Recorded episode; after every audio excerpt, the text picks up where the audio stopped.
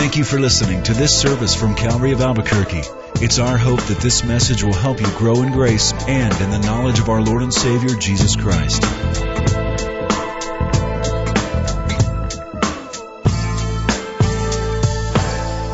All right, we ready for the meal? Well, let's have a seat and open our Bibles to the book of Job, chapters 1 and 2.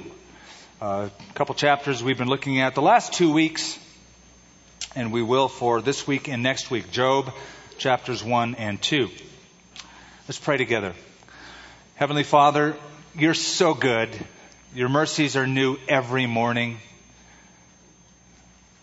We're so thankful for who you are and what you have done for us and in us.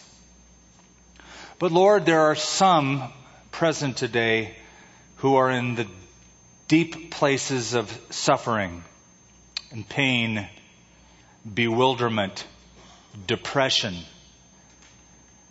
And it's as though you are silent in their lives. Speak to them clearly, Lord with words of comfort and confidence and bolster their spirits. We ask in Jesus' name. Amen. I know you've heard things like this, like you know you're going to have a bad day if. Well, here's a few. You can tell you're going to have a rotten day when you see a 60 minutes news team in your office. You can tell you're going to have a rotten day when you call suicide prevention and they put you on hold. You can tell you're going to have a rotten day when your twin sister forgets your birthday. Pretty bad. You can tell you're going to have a rotten day when the, your, cor, your car horn goes off accidentally and remains stuck as you follow a group of Hell's Angels on the freeway. You can tell you're going to have a rotten day when your income tax check bounces. You can tell you're going to have a rotten day when you put both contact lenses into the same eye. You can tell you're going to have a rotten day when you wake up in a hospital all trussed up and the insurance agent tells you that your accident policy covers falling off the roof but not hitting the ground. I wonder when Job knew he was going to have a rotten day? Was it the first messenger that came? There were four messengers that brought bad news to him. Certainly by the third messenger, he could turn to his wife and say, honey, this is going to be a rotten day. I love what I do. I love being a pastor. I absolutely love it. And one of the reasons I love it is the opportunity I have to walk with people through virtually every experience in life, a full gamut of life, a full spectrum. From birth to death, I get to see them come to Christ. I just led a family to Christ in the courtyard between services. I will often get to uh, see them date. I will see people at the marriage altar as I perform their weddings. Uh, I dedicate their children. I will later counsel them about their children. I will help them and pray with them about life decisions, job, calling. I get to be there when they're sick, and I have the opportunity many times to do their funerals. The whole gamut of life experience I have the privilege of being in people's lives with. What that means is I see a lot of suffering.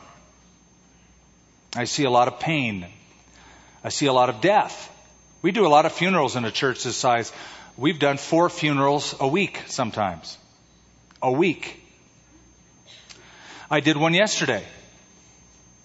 I'll see people when they say, here's the report from the doctor, here's the sickness that I have, sometimes a lingering illness, sometimes a man-made disaster, an accident, domestic violence.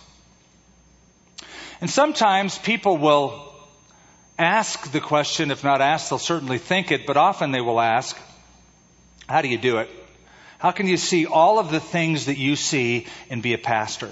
How can you see all of the things you see and still preach on the love of God and preach on the care of God?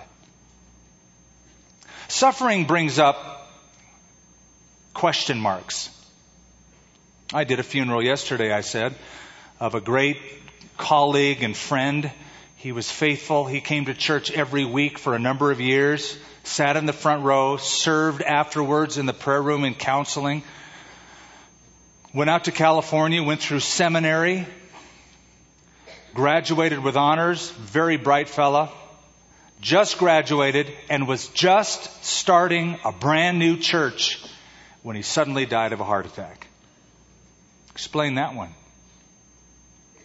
Or a friend of mine this week lost his 19 year old son, also a pastor, pastor of a large church in Nashville. And Steve's 19 year old son hit a tree, was in a coma, then life support, and then on his 19th birthday died. Very difficult times to go through. And so people will ask, how, how can you see those things and be a pastor? I will just say, I couldn't see those things unless I was a pastor. Unless I had the foundation and knowledge to build and have direction of a life for. Now, if you have come this morning with questions like that, I am so glad you came this morning because I'm going to answer them. In fact, I'm going to let Job answer them. In fact, we're going to see ultimately how Jesus provides the answers for that. But something I want to remind you of. There is a book, if you were to take a tour of your Bible, there is one book in the Bible that has a more disproportionate number of questions in it than any other book, and that's Job. There are over 330 questions found in the book of Job alone. Now, if you compare that to the book of Genesis, only 160 questions in that book. In Matthew, 180 questions. Even the book of Psalms, 150 chapters, are 160 questions. But Job, in its 42 chapters, has over 330 questions. Why is that? Simple. Because the theme of the book is human tragedy, loss, suffering, pain, and questions bubble forth during times like that. Job is the complete antithesis of the success story from rags to riches. In fact, I called this message this morning from riches to rags because Job is on top of the world and then he loses it all. He loses his business, he loses his health, he loses the support of his wife, he loses even the respect of his friends, and yet he's godly. He's godly. God says he's the most righteous one I have on this earth at that moment. And he suffered all of that. It reminds me of what C.S. Lewis once said when somebody asked him, Hey, why do the righteous suffer? You know what Lewis said? He said, Why not? They're the only ones that can take it. Well, C.S. Lewis, I think, was right. Job took a lot of it. And he took it well, and we're going to look at that this morning and next week. Now, you'll notice in your bulletin that you have an outline. It looks like this. And the outline is um, five characteristics or five experiences of Job during this episode of suffering in his life. Because it's large and extensive an outline, I'm only going to cover the first two this morning and the next three next time. But the five experiences are the reality of Job's life, what he suffered, the response of Job's heart, what he did and said after all this happened, the resentment of Job's wife, we'll get to that next week in chapter 2. The resolve of Job's will, how he reacted to his wife's response. And finally, the refreshment of Job's friends. They were refreshing before they talked. We'll see that. Let's look at Job's life. Now we've um, we've already taken a glance at this. We've gotten snippets of Job's life. But I just want you to know it gets so bad for this man that in chapter 3, verse 25, Job says, The thing that I have feared has come upon me. That greatest fear, I'm living it right now. It was completely unexpected, no doubt. I was reading a uh, Reader's Digest article this week called The Untold Story of September 11th, 2001. It was about that fourth airliner that was hijacked and crashed into the field in Pennsylvania. In the Untold Story article, it talked about a man who was a passenger and called his wife on his cell phone. Said, honey, our plane has been hijacked. There are three men aboard this plane. They say they have a bomb. They've already killed one person. Please call the authorities. And as her husband is on the phone telling this to his wife, all of the while, the wife in hearing this is saying to herself, no, no, this can't be happening.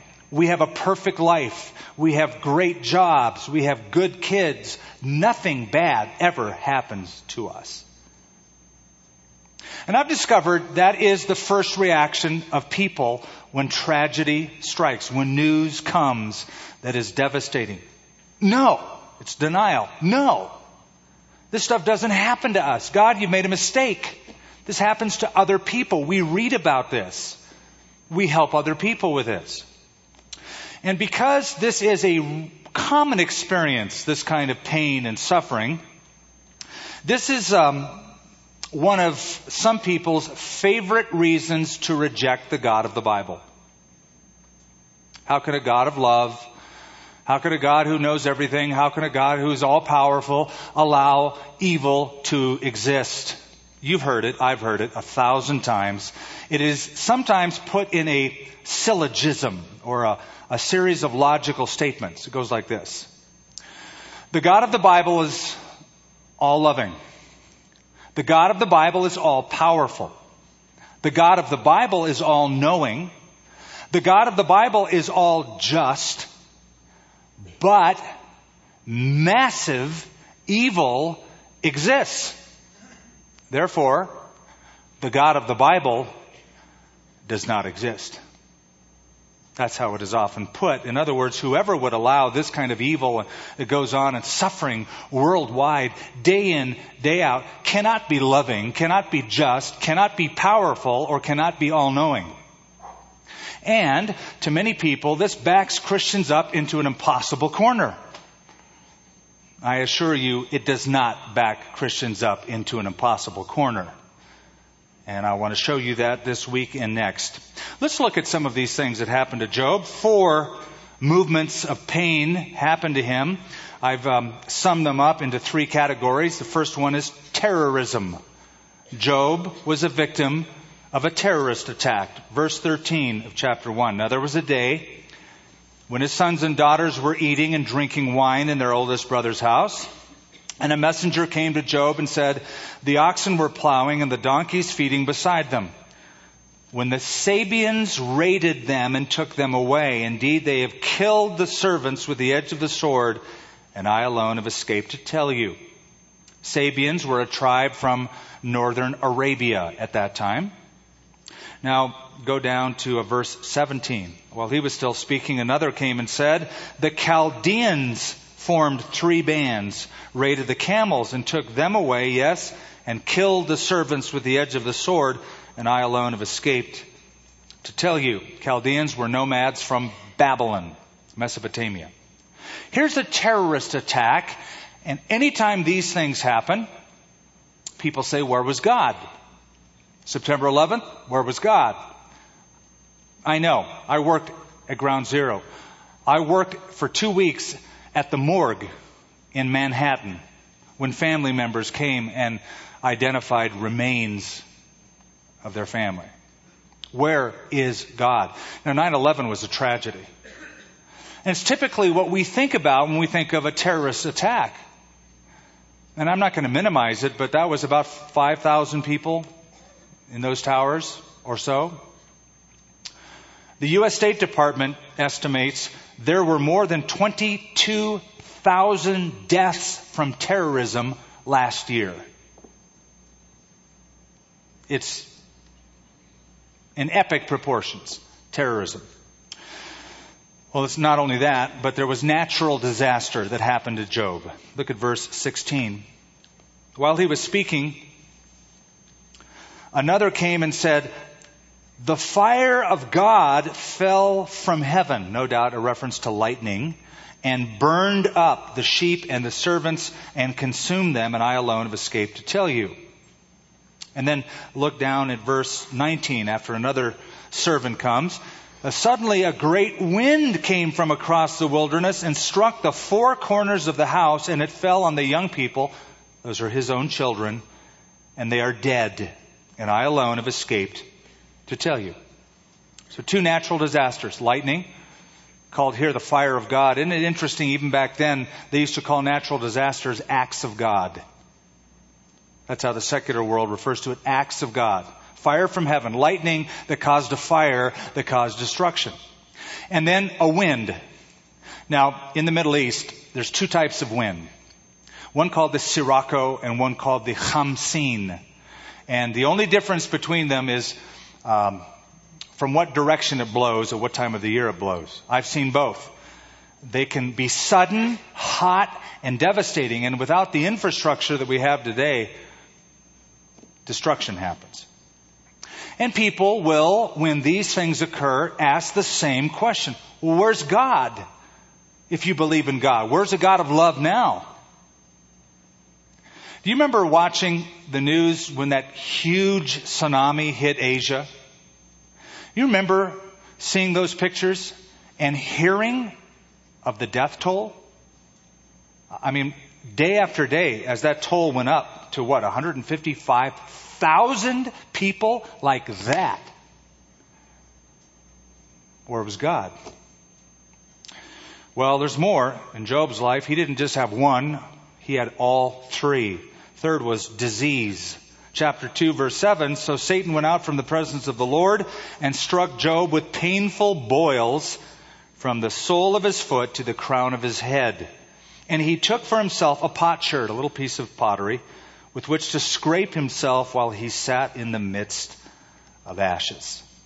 I'll be honest i don't know what disease he had. Some scholars say it was the early signs of mycobacterium leprae or leprosy. Others say because of the symptoms that are described in this book that it was a form of elephantiasis. We don't know.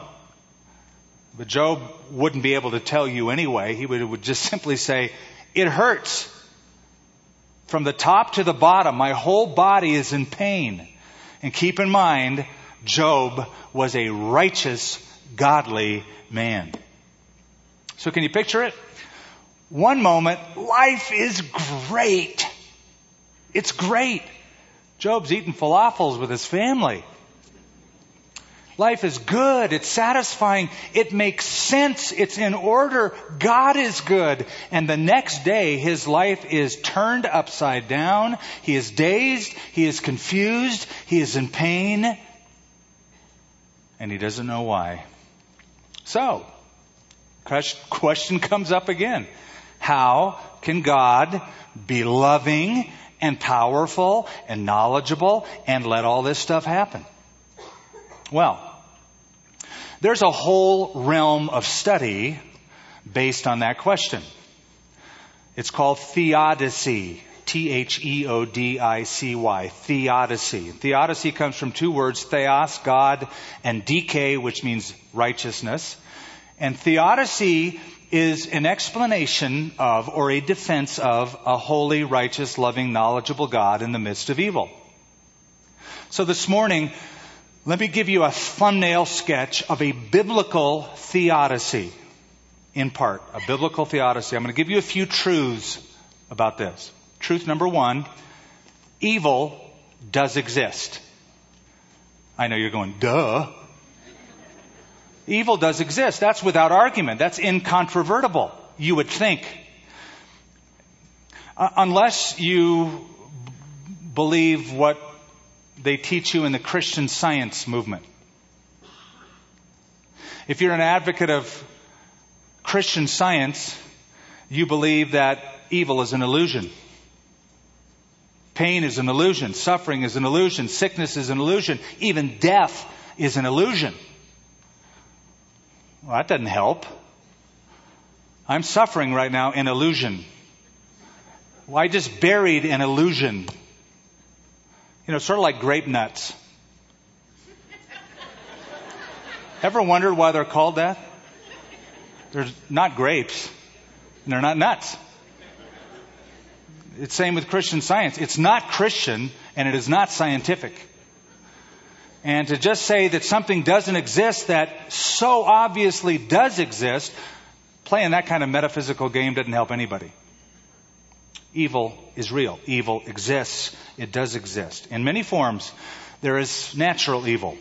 Natural evil is impersonal, it is external, it is physical evil. It comes from the physical, natural world, from viruses to volcanoes, from diseases to disasters, from sarcomas to tsunamis. This is natural evil. The whole natural world is blighted with bad stuff bad things, things that make you sick, things that injure you, and things that kill you. That's natural evil. But second, there's moral evil. Moral evil is personal, not impersonal. It is internal. It is spiritual. It is sin. It is iniquity. It is wickedness. All of those terms, the same idea. It is the inner bent toward evil. It dominates humanity absolutely dominates humanity. So much so that the Bible says there is no one who is good, no, not one. It infects everybody. The Bible even says the thoughts of the human heart are only evil continually. So, if you miss all the disasters and you miss all of the diseases, guess what? You'll still die. Because the wages of sin is death. So it's not just natural evil, there's moral evil. And it impacts every life and every relationship because all of humanity is made up of fallen people. All of us are sinners. So it's really the perfect storm. Because as all of us sinners collide with each other in a variety of ways through the day, through the months, through the years, you have things like rivalries and feuds and wars and malfunctioning families and broken marriages and lying and cheating, etc. So there's natural evil, there's moral evil, there's a third, supernatural evil. Supernatural evil is that evil that is perpetrated by Satan and his demons. We talked a little bit about that last week. A third of the angelic hosts fell with Satan in a rebellion and they are very active. They are very active in every nation in the world. And just so you know how bad it is, listen to this. 1 John chapter 5 verse 19 says, the whole world lies under the sway of the wicked one. That's quite a statement. The whole world lies in, in the lap of or under the sway of the wicked one. These demons have the power to seduce and deceive humanity against God, against Christ, against the gospel, against biblical truth, to drag people further and further into sin. Evil exists. Truth number two God allows evil to exist. Now, before I tell you why, that's always the first question. When you say God allows evil, why? I, before I answer that, I have to tell you that this is so perplexing a problem to some people, they have to get God off the hook so quickly that they teach that there is a God who can't help evil, can't do anything about it. There's a, a group of people, there's a, a area of theology known as process theology. I don't know if you've ever heard of it. Process theology or open theism. They say that God is a deity in progress. A deity in progress. God knows more today than he did yesterday because more has happened since yesterday that God is finding out about. And God will know more tomorrow and be better tomorrow because more will have happened tomorrow. So this whole process is really helping God become a better God. That's all nonsense. The reality is evil exists and God allows evil to exist. So here's the question. It's often asked this way. Why did God create evil? I'm going to answer that carefully. God did not create evil, per se.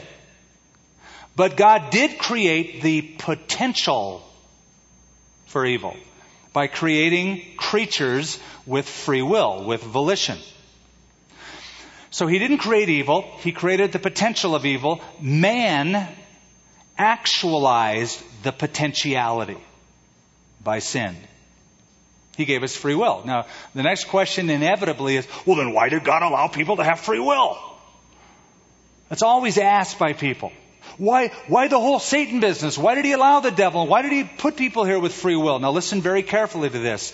You could never have a world where people have genuine freedom unless they had the potential to sin. You can't say you have a freedom of choice, but you can't really choose. Can't choose that, can't choose that. You can only choose this. That's not free choice. You can't have a world where people have genuine freedom unless there is the potential for sin. If you don't have free will, then you don't have a world with love because love requires free will. If you don't have love, which is the highest value, you don't have a good God. So, so, I know you're all excited about this, but I want you to really listen to this. So, God, in His love, in creating a world with volition, must allow people's choices and the consequences of those choices, which can be great evil. So, I'll give you my own syllogism now, my own series of logical statements. The biblical God is a loving God. The biblical God is all powerful. The biblical God is all knowing. The biblical God is all just and all holy. But massive evil does exist. It does exist because we live in a fallen world. But one day, not today, but one day, God will eradicate all evil. One day, all wrongs will be made right. One day, all sins will be judged. And on that day, evil will be eradicated. So, evil exists. God allows evil to exist. And here's the third, but I just don't have time to deal with it because of our time today. God has a purpose in evil. God has a purpose. Evil can be helpful. And I'll tell you why next time. Now, what I want you to look at is verse 20. We have seen the reality of Job's life. This is what happened to him. Now let's see the response of Job's heart. I've got to tell you, when I start reading verse 20, 21, and 22, I feel like taking my shoes off. I'm on holy ground. Listen to this. Then Job arose and tore his robe, a sign of grief, and shaved his head, a sign of intense mourning, and fell to the ground and worshiped. Let that linger and worshiped. Listen to what he said. And he said, Naked I came from my mother's womb, and naked I shall return there. The Lord gave, and the Lord has taken away. Blessed be the name of the Lord. Do you hear that? This is a sufferer. This is somebody who's lost it all. In fact, the summary statement is verse 22. In all this, Job did not sin nor charge God with wrong. The thing that impresses me most, first of all, is Job wasn't stoic about this. He tore his robe. He wasn't like, hmm, well, what do you know? He was heartbroken. He grieved because of it. He wasn't some hyper spiritual nut job who said, we, whatever, hallelujah. He was grieved deeply but he worshiped. And he gives a perspective in verse 21 toward human life and toward stuff, materialism. When he says, the Lord gave, the Lord has taken away. You, get that? It was never mine to begin with. Okay, I lost everything. Wasn't mine to begin with. I came into this world with nothing.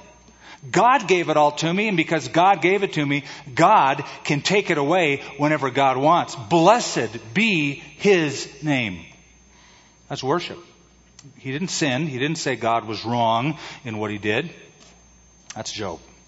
That's his, the response of his heart. Now I know, some of you are asking right now, you're going, okay, is this really possible? I mean, in real life, not from a Bible guy, but in my life, in, in this generation, is this possible? Well, I'll tell you this. Pain will move you. Guarantee that. If, if it's a significant enough pain, you'll be moved from where you are, either toward God or away from God. It will either break your back or bend your knee, if it's deep enough. In this case, it, it bent his knee. I watch people go through suffering, as I mentioned. Sometimes I see people get very bitter. They get very bitter. They turn inward. They get filled with self pity. They complain. They're very resentful. And frankly, I've seen that response in people who go through what I would call small things in life. Inconveniences. And I say, my goodness, if they're doing that in traffic, what will they be like when something bad happens?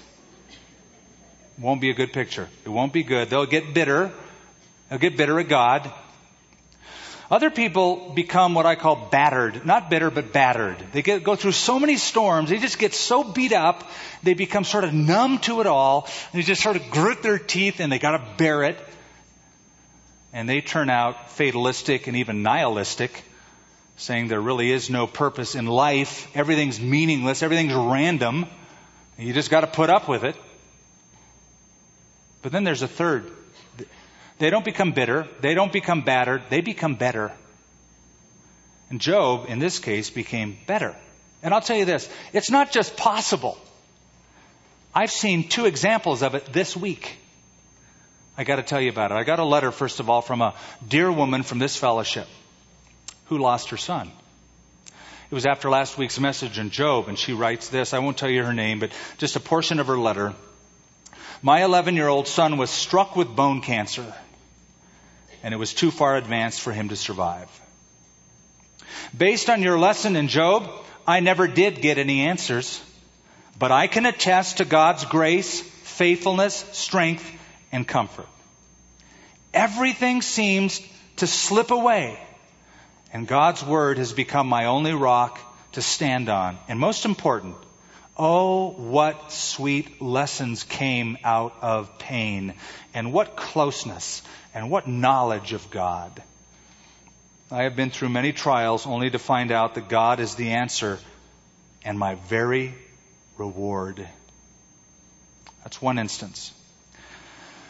The second example is from my friend Steve, Pastor Steve Berger, who lost his 19 year old son, who died on his birthday, his son's birthday. The day he turned 19, he was in heaven in Nashville, Tennessee. He called me on the phone. I was so impressed, I just had to jot down some of the thoughts so I wouldn't misquote him. He said, Skip, my heart, our hearts are so heartbroken. At the same time, Skip, I see God's hand in this. He said, Skip, right now, my son's heart is beating in somebody else's body.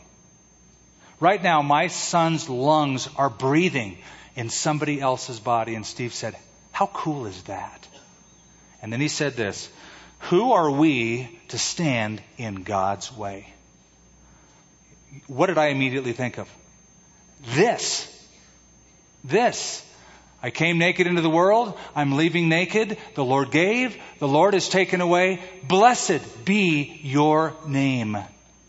That's what I saw. And I saw twice this week. So you see, sometimes God will calm your storm. But sometimes God will calm you in your storm. I know we, we always pray for the first. Take away the storm. Get me out of this. God, I believe, I trust you're holy, you're righteous, you can do it. Heal. And you know what? He might. I've seen him heal. God can miraculously heal. He still heals people today. But sometimes God will say, actually, I'm going to turn it up. but I'm going to calm you in this storm. Now, I want to close with this, or bring this to a close. How does Jesus matter in all of this? How does Jesus Christ answer Job in his suffering? Since the series is based upon Job meeting Jesus, how does Jesus help? Well, do you remember how Isaiah described what Jesus would be like on this earth? In Isaiah 53, that prophet said, He is despised and rejected by men, a man of sorrows, acquainted with grief. Jesus, a man of sorrows, acquainted with grief. You see, Jesus Christ is the ultimate answer for loss because he experienced it himself. And he promised that you'll never go through those things alone. Alone. He didn't say he'll never go through those things. Alone. He said, I'll never leave you. I'll never forsake you. I'll be with you to the end of the age. I'll walk with you through this pain. But there's something else. And there's a lot of scriptures we could turn to. I want you to turn to one, and we'll close with this. Turn to Hebrews in the New Testament, Hebrews chapter 4. And we will close. Hebrews chapter 4. As you're turning there, let me tell you that the writer of Hebrews wrote this book to simply say, Jesus is better than anything and anyone. He's better than the old covenant. He's better than the law. He's better than any sacrifice. He's better than the old priesthood. He's superior. The priesthood is in view in chapter 4. Hebrews 4 verse 14. Seeing then that we have a great high priest who has passed through the heavens, Jesus, the Son of God, let us hold fast our confession. For we do not have a high priest who cannot sympathize with our weaknesses. Some translations say infirmities or diseases. But was in all points tempted, tried, tested like we are, yet without sin. Let us therefore come boldly to the throne of grace that we may obtain mercy and find grace to help in time of need. Do you get what that is saying? So when you pray to Jesus, you're not talking to some ivory tower diplomat who stays locked up in his throne room of heaven and doesn't even know what it's like to be among us. When you pray to Jesus about your pain, about your suffering, about your loss, his answer to you could be, been there, done that. I know suffering. I know pain. I can relate to you right now. Jesus knows suffering. He left heaven, place of comfort, came to the earth to suffer. He knows rejection. His own family said he was crazy. He knows misunderstanding. Rumors circulated about him. He knows betrayal. Judas betrayed him. Peter denied him. And boy, does he know physical suffering. Does he know what it's like for a prolonged, protracted period of time to have been beaten and a crown of thorns and a cat of nine tails across his back and then the agonizing, grueling hours of crucifixion on top of that, the sin of all the world being added to that? He knows. He knows exactly. And he is your best representative when you suffer and will walk with you in that. Now I want to close with an illustration, a little parable, and then we'll pray together. At the end of time, billions of people were scattered on a great plain before God's throne. Some near the front talked heatedly, not with shame, but belligerence. How can God judge us? What a ripoff. How does he know anything about suffering? Snapped a brunette. She jerked back a sleeve to reveal a tattooed number from a Nazi concentration camp. We endured terror, beatings, torture, death. In another group, a black man lowered his collar. What about this? He demanded, showing an ugly rope burn. Lynched for no crime except being black. We suffocated in slave ships. We were wrenched from loved ones, toiled till only death gave us release. Far out across the plain were hundreds of such oppressed minorities. Each had a complaint against God for the evil and the suffering he permitted in the world. How privileged God was to live up in heaven where there was no repression, all was sweetness and light, no weeping, no fear, no hunger, no hatred. Indeed, what did God know about the hassles man had in this world? So, each of these oppressed minorities sent out a leader, chosen because he suffered the most. There was a Jew, a black, an untouchable from India, an illegitimate son, a prisoner of war, an American India, Indian, one from a Siberian slave ship. In the center of the plain, they consulted with each other. At last, they were ready to present their case. It was simple. Before God would be qualified to be their judge, he must endure what they endured. Their decision was that God should be sentenced to live on earth as a man. But because he was God, they set certain safeguards to make sure he didn't use his divine powers to help himself.